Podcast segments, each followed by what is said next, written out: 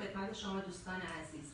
موضوعی که امروز براتون در نظر گرفتم در خصوص سابقه کیفری مؤثر و غیر مؤثر هستش. خیلی از دوستان به ما زنگ می‌زنن و می‌پرسن که من یک سال پیش یک جرم رو انجام دادم و مجازات من جزای نقدی بوده یا شلاق تاثیری بوده.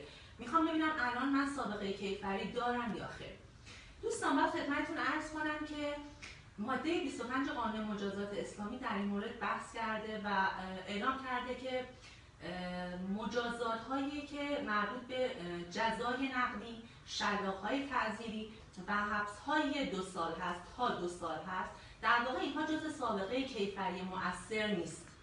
پس اگر شلاقی مربوط به شروع خمر باشه این شلاق شلاق حدیه. پس طبیعتا این جز سابقه کیفری مؤثر خواهد بود. تفاوت کیفری موثر و غیر موثر در تبصره ماده 25 قانون مجازات اسلامی مطرح شده که در واقع توی تبصره دقیقا این موضوع مطرح می‌کنه که محکومیت در پیشینه کیفری درج میشه.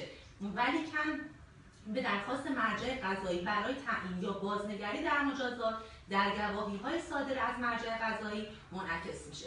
پس دوستانی که مجازات های جزای نقدی دارن و یا شلاق های تعذیری مثل رابطه نامشروع یا شلاق هایی که مربوط به توهین هست اینها جز سابقه کیفری مؤثر نخواهد بود. پس نگران نباشید.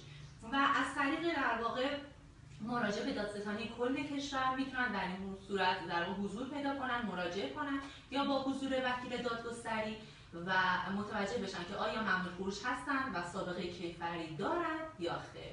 ممنونم که وقتتون رو گذاشتید. با ما باشید.